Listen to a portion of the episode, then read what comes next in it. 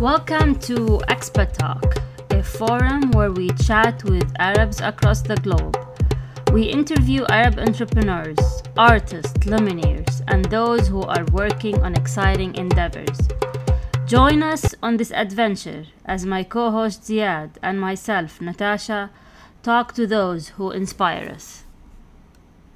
Welcome, everyone, uh, to another episode of Expat Talk. Today we have um, Rana Sweis with us. Um, she's joining us actually from the US now. Uh, she is the founder and managing director of Wishbox Media. It's a, Amman based company that provides media training, research services, and creative sto- storytelling packages. Uh, she's a freelance journalist and a media researcher her work has been published in the New York Times, Prospect Magazine, the Huffington Post, uh, and others. And her book, Voices of Jordan, provides a compelling collage contemporary Jordanian narratives. Uh, welcome, welcome, Rana, and thank you for joining me today to another episode of Expat Talk. Thanks, thanks, Natasha, for having me. Yes, of course. Uh, so, Rana, we have a lot to talk about. We have a lot to discuss, and uh, mostly i you know since you're uh, you know a jordanian entrepreneur based in the middle east uh, i know now you're uh, temporarily visiting the us um, so I, wanted to know more about a life as a female entrepreneur in jordan one especially when it comes to the media section. Uh, we know it's not easy to be a journalist or to be a provider of media services in jordan for many reasons uh, one of them is uh, censorship. One of them the the the hardship of uh, starting a business. So, if you can tell us a, a, lot about what, how has your journey been in creating this um, media service that you created, the, the the company Wishbox Media. Yeah, thanks so much, Natasha. So. Uh, I would say, in terms of registering as a company in Jordan, it's not that difficult. Um, you know, there's a certain fee that you need uh, for registration, having an office, um, you know, uh, so uh, lawyer fees, um, you know, there's a lot to do in terms of paperwork, yes. But I would say the whole process can can uh, be done in around a week. Uh, but this is uh, in Jordan. You know, you, you look at countries like the UK or the US, and uh, this process is much faster and also less costly. Mm-hmm. Um, but I did not have uh, a lot of issues registering as a company. Uh, what uh, entrepreneurs face is what happens after. I mean, personally, I don't find that there's an enabling environment uh, that really supports entrepreneurs uh, in terms of easing uh, taxes or, for example, uh, uh, private companies uh, giving sort of discounts on internet connection, for example, or even uh, helping women in this field, which make up a very small number in Jordan. Uh, so there are no incentives, if you will. But at the same time, I did not find it difficult to register the company.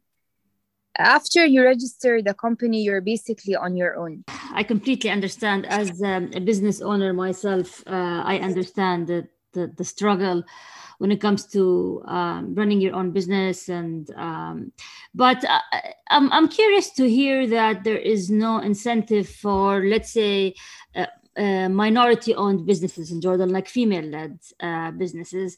For example, in the US, if you register as a female um, led organization or a woman led organization, you know, you get certain in, in, uh, incentives. Um, you can, you have a certain category to bid in is is is there anything like this in jordan where you um, encourage uh, female business owners?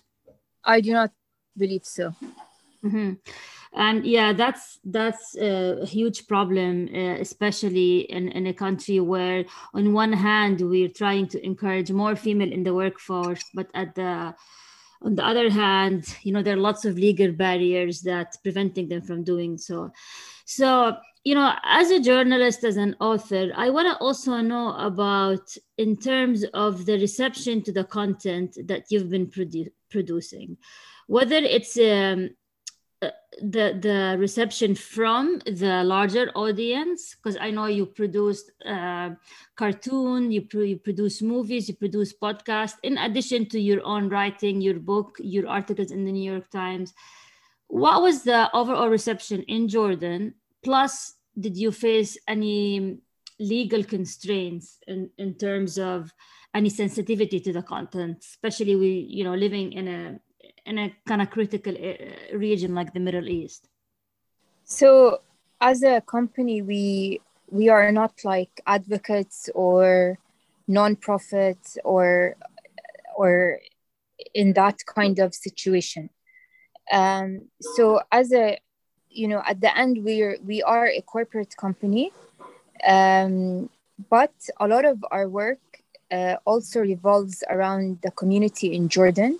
So, for example, our podcast uh, that was completely created and designed uh, for uh, by Wishbox for the uh, Konrad Adenauer Foundation uh, was on a topic that is talked about nationwide, which are women who take out microloans and end up either wanted or in prison.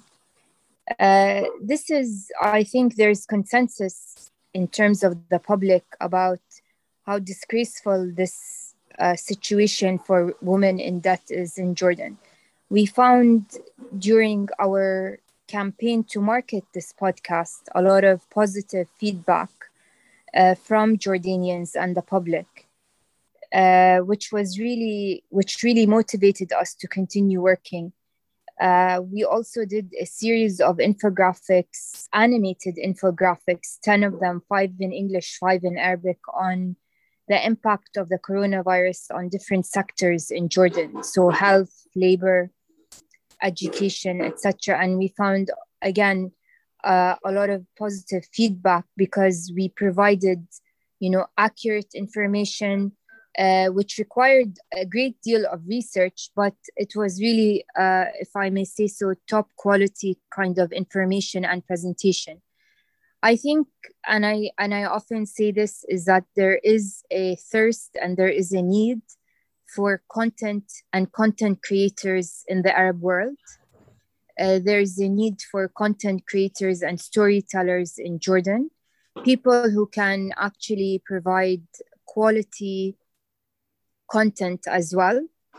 People, uh, quality content that people can uh, see that is credible and trustworthiness, which is really lacking uh, in terms of uh, if we look at news websites or if we look at, you know, uh, social media uh, also platforms. There's a big credibility problem and there is also a lack of trust between the government and the people as well uh, in terms of communication so all that leads me to say is that despite all of this there is a real hunger for good content and we try our best to provide this whether it's when we're talking about a workshop a media workshop or uh, in terms of podcast creation or uh, gifts which we also are very passionate about and created as well, working with animators across the world, because gifts also transcend borders and culture and language. So we think they are a very powerful storytelling um, tool uh, to send a message as well. So we try to look at new ways and creative ways to tell stories. Mm-hmm.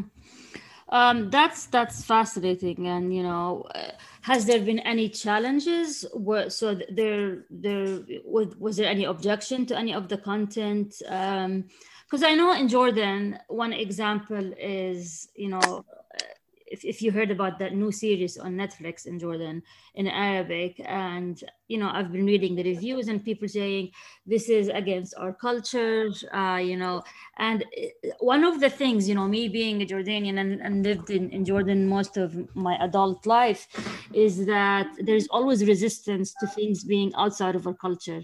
And I was wondering if if when you produce this content, you know, on one end you wanna push for new things, new trend, new innovation, but at the other and you're also being bogged down by the uh, kind of the conservative mentality that sometimes might want to slow you down in the name of preserving our culture and traditions. Have you ever faced this when, so when you are producing so, your content?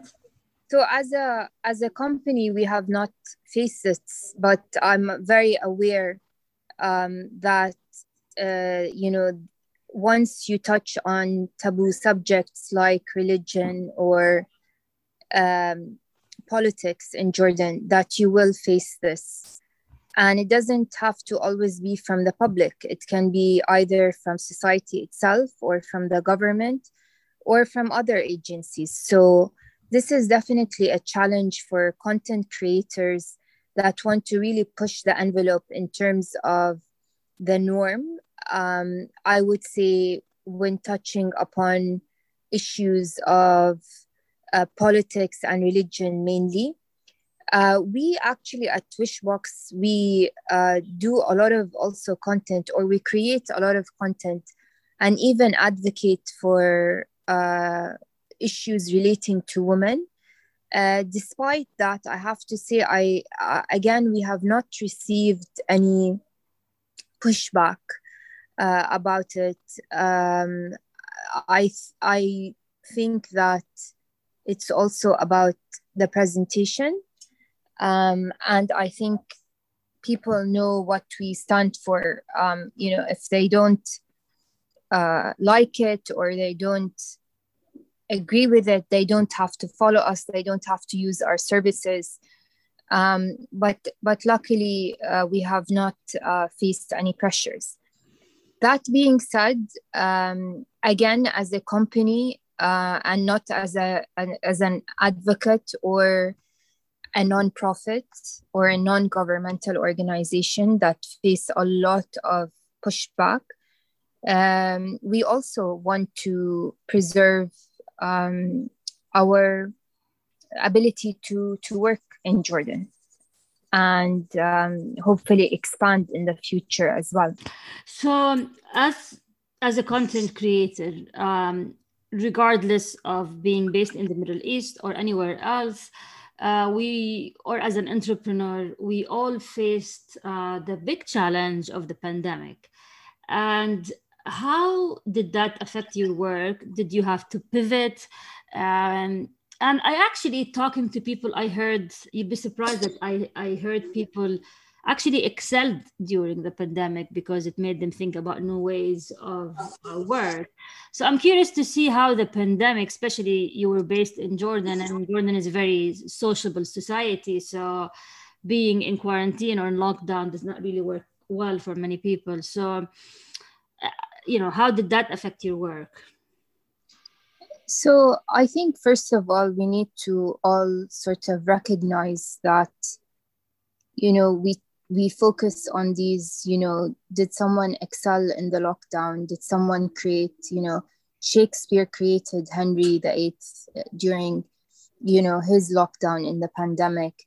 And this kind of pressure on people to produce no matter what the circumstances are. I think we need to move beyond that mm-hmm. and you know admit that it's a very uncertain time that uh, you know working within the limits of what you are able to is okay and that um, being flexible is definitely something that we have learned to work with but it's also been a very sort of uh, devastating time for many companies many businesses um, and people also on a personal level. And I think we should not uh, diminish that or lessen of these things. Um, at Wishbox, we thought it would benefit actually society to take a hard look at how the coronavirus and the lockdown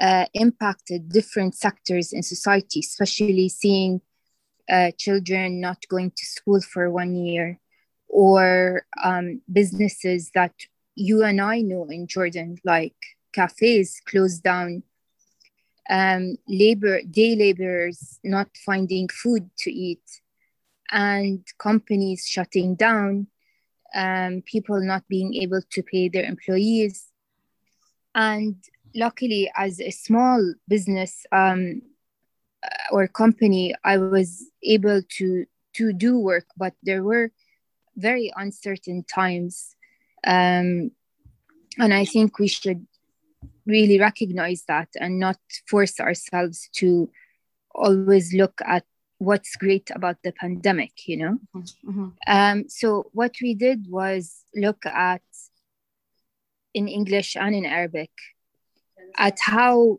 what are the numbers what is the information? What is the research we can find the statistics and the figures on the impact of these different sectors? So we looked at health education violence against women during the pandemic. And we looked at two other sectors as well in jordan. Um, and I think people really reacted uh, well with it. And I think it opened the doors for us to work on uh, other projects. And it's exactly these kinds of times of adversity, of course, that also inspire creativity. And if it does, that's great. And if it doesn't, we should not hold anyone accountable or think less of them. Mm-hmm. Yeah, yeah. I mean that that's that's a very good point. You know, because we're also kind of pressured to be productive, and this, yeah. you know, what productivity is, you know, uh, stressful. You know, to be productive all the time. So that's that's yeah. a good point. So speaking of pivoting, I'm gonna pivot a bit and ask you about future trends for for content, uh, specifically digital content. We can start with uh, what's happening in, in, in, the, the Arab world or the Middle East, Middle East in general and where they're going. But if, if you can also speak in, um, you know, more global uh, trends, uh, where, where, it's, where is the global media trend going? So, Natasha, I think uh, if we look at, at youth in Saudi Arabia today, is, is a very interesting um, sort of group of people uh, working with technology. So you, you have, for example, Saudis uh, today, young Saudis being the number one um, sort of people you are listening to podcasts, creating podcasts, um, and really uh, the number one social media users as well in the Arab world. So they're really embracing this, and it's it's so great to see, you know um, that does not diminish the, the limits they have politically and socially on uh, uh, on the kind of content, but they are really um, taking advantage of their access and ability to access technology, and it's great to see.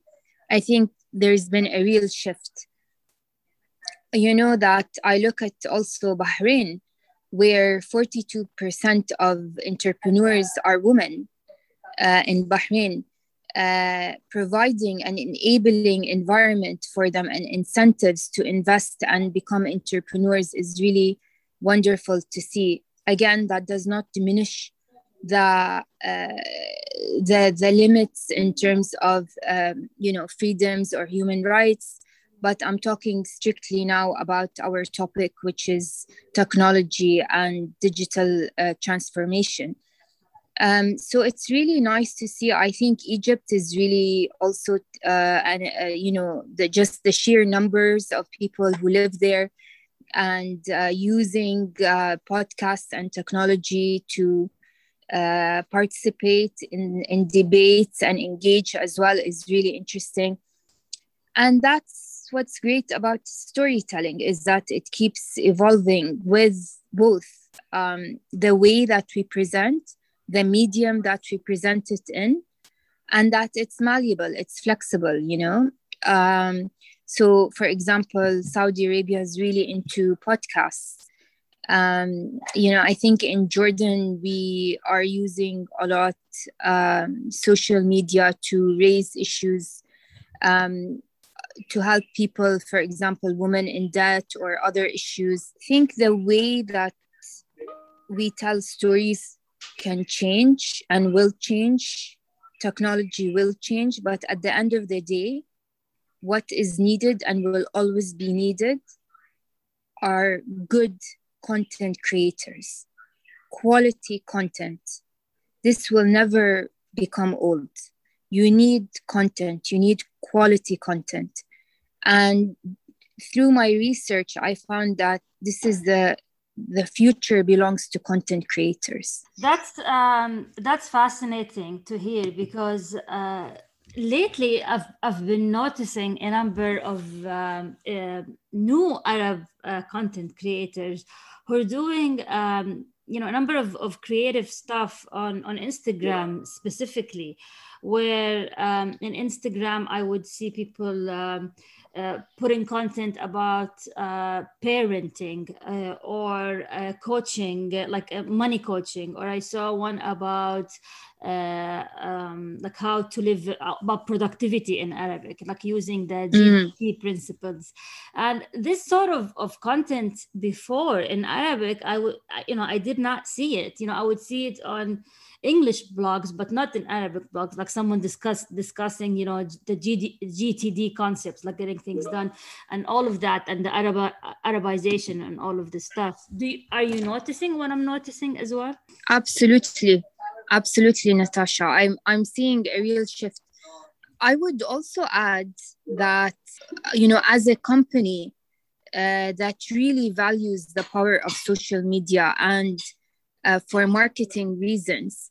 I would say that globally, the future also belongs when you want to talk about jobs, um, are people who really understand how to use social media, who really understand the need of having a, a calendar, of having how to present content, how to write a caption, um, how to use hashtags, uh, how to tag, um, how to post videos, uh, understanding and keeping up with the changes in social mm-hmm. media. I can't tell you, Natasha, how much value uh, there is in such persons or a person that knows this.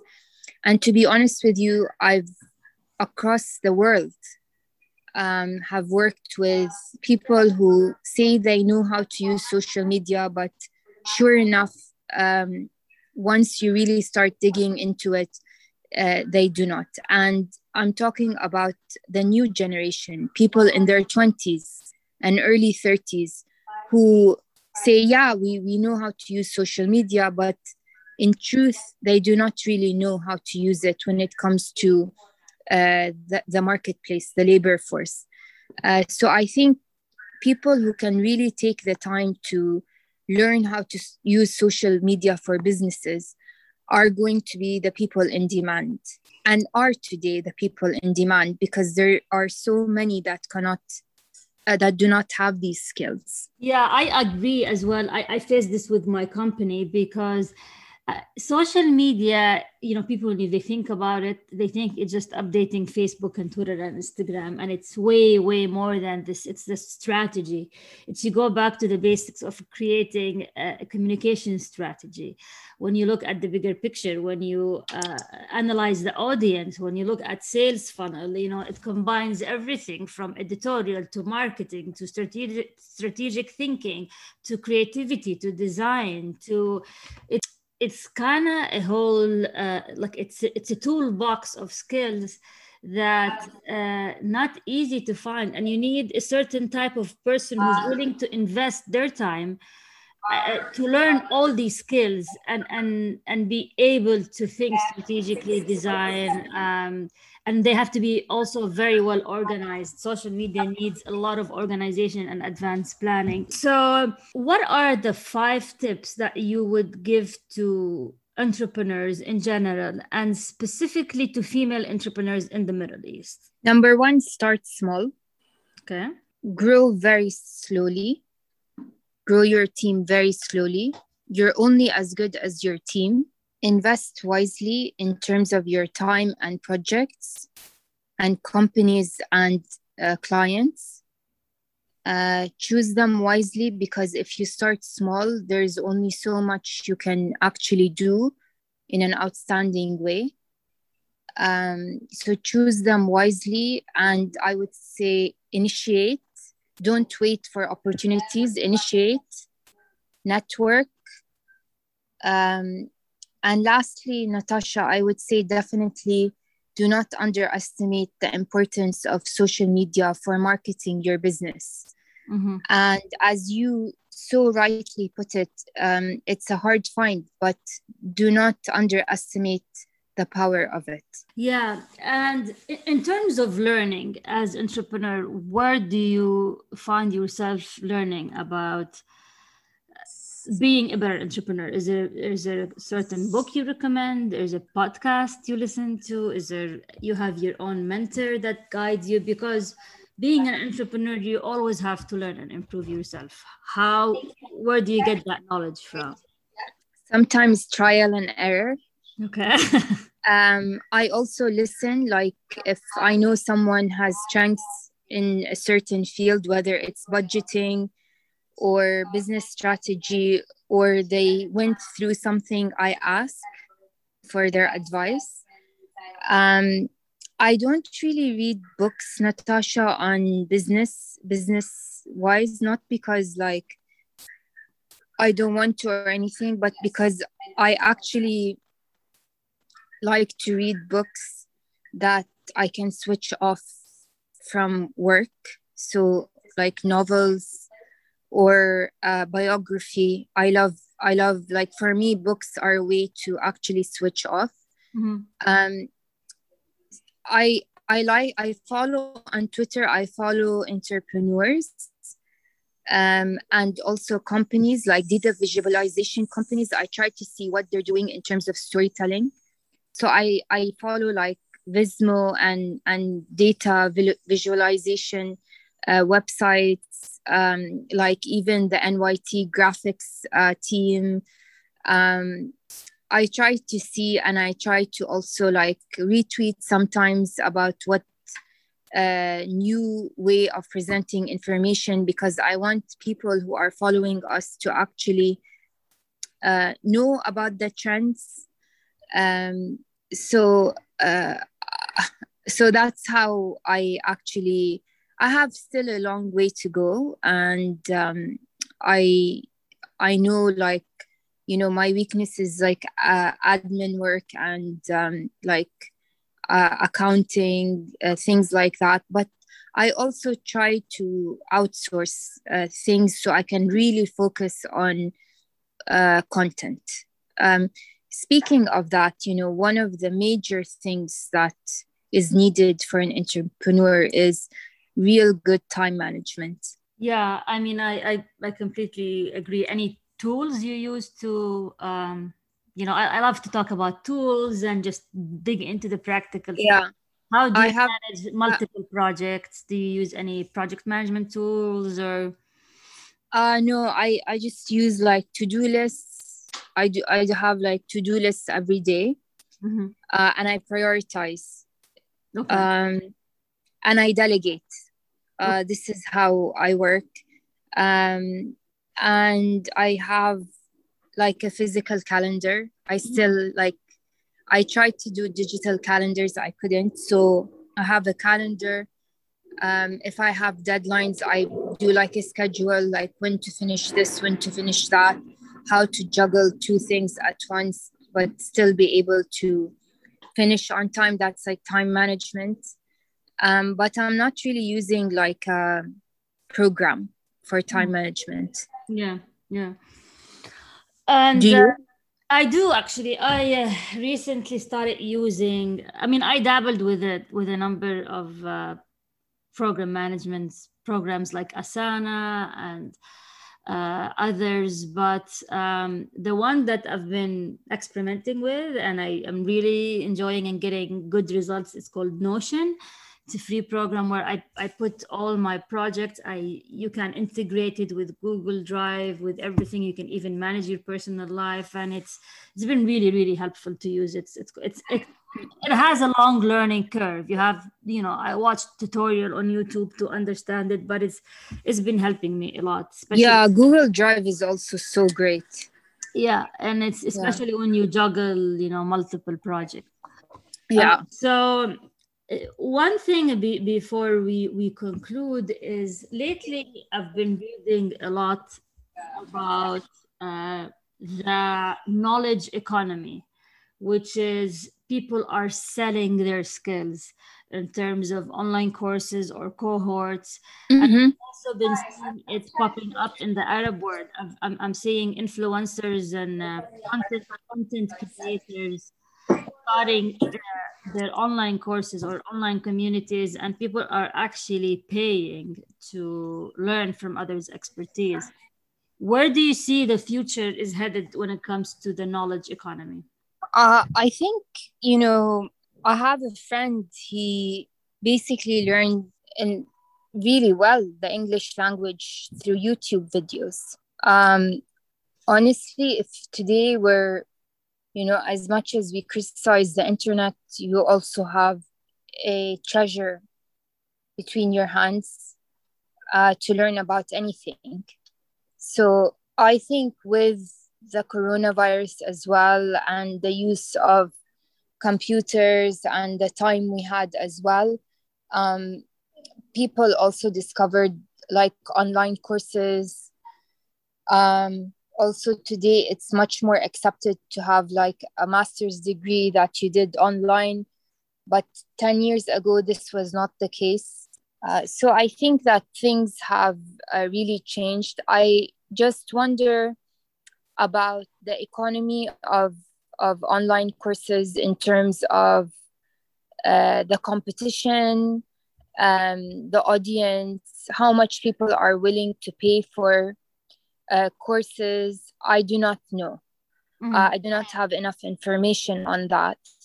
Uh, but i it's definitely a business. I mean we we we've seen how uh, schools went online and started using programs like moodle and others um, to to actually uh, you know have the whole year on on these programs so there's it's still evolving but it's definitely uh, a, a, like a knowledge economy as well.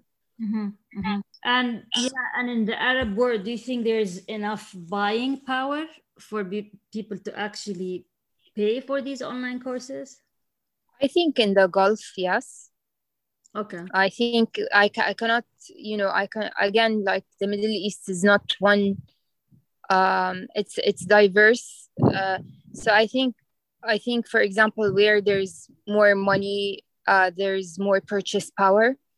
Um, I think places like uh, Jordan, there's less uh, willingness to pay for courses. I think people, but also, you know, in terms of Jordan, uh, because there's so much, it's a rentier state, a lot of like aid agencies and foundations have uh, uh, basically paid for, and the US aid paid for training courses and online courses and uh, trainings in Jordan that people have gotten used to that these are free. I mean, then how so they pay organizations to conduct uh, trainings, and the participants are, you know, they come and it's free. Accommodation is free, meals are free, uh, the training is free. So uh, it's become a like a dependency kind of uh, cultures. But i think the case is different in in places like in the gulf. Yeah because it's also a change of mindset which is are you willing to invest in yourself? Are you yeah. actually pay money to advance your skills? Yeah and not everyone is willing to do that. Yeah. Especially Yeah. when you live in a country where you know you you want to just survive day to day. Yeah. And the idea of investing in knowledge is is something that still need people need some time yeah. to, to realize that. Absolutely.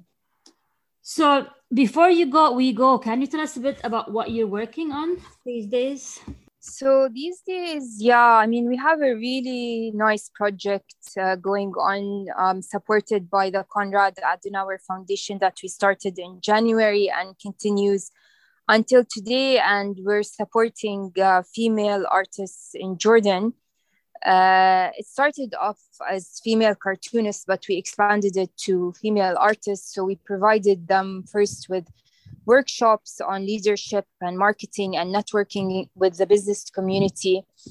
Uh, and then we had an art exhibition for them. And um, hopefully in October, we're launching uh, um, with uh, a virtual art exhibition uh, for these women, but also uh, we're collaborating with other art uh, sort of curators to feature Jordanian artists in a room that will be dedicated to Jordan.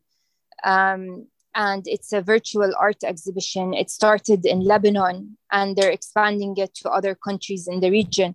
So we're going to be uh, in charge of the room uh, for Jordan, uh, tackling issues like uh, environment, social challenges, economic challenges, uh, and cultural challenges as well and opportunities. So we're looking forward to uh, launching this virtual exhibition that we're working on and uh, uh looking forward to expanding this this uh, project more long term as well.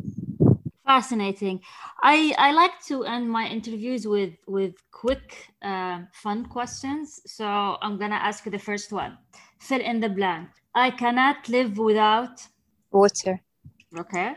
Three things you would take on an, in a deserted island. Uh, Shakespeare's sonnets, um, food, and like a knife or something like that. So you know, if uh, for for both protection and to be able to basically find food. Craziest thing you've ever done and you never regret it. Laziest. Craziest craziest. Um, well, I went uh, paragliding. Um, it was a bit easy because I did it because there was nothing else to do, and um, I have like fear of heights. And at the same time, it was like the most amazing sort of experience because it's actually so so so peaceful and relaxing in the in the air um, so it was really great. If you had all the resources in the world, uh, and where would you retire? Hawaii. Hawaii. Great answer. all right. So thank you so much, Rana. I know you're very busy, uh, as all entrepreneurs are really appreciate your time. Uh, it was a wonderful conversation. We learned a lot and um, we look forward to connecting. Uh, for anyone who's listening, uh, you can reach uh, Rana on uh, ranasweis.com. She has her website. She's also available on social media. She's active on Instagram and her company is called Wishbox Media. So uh, thank you again and uh, wish you the best of luck uh, with everything you do. And thank you very much for your time. Same to you, Natasha. Thank you for having me. It's been a pleasure. Of course.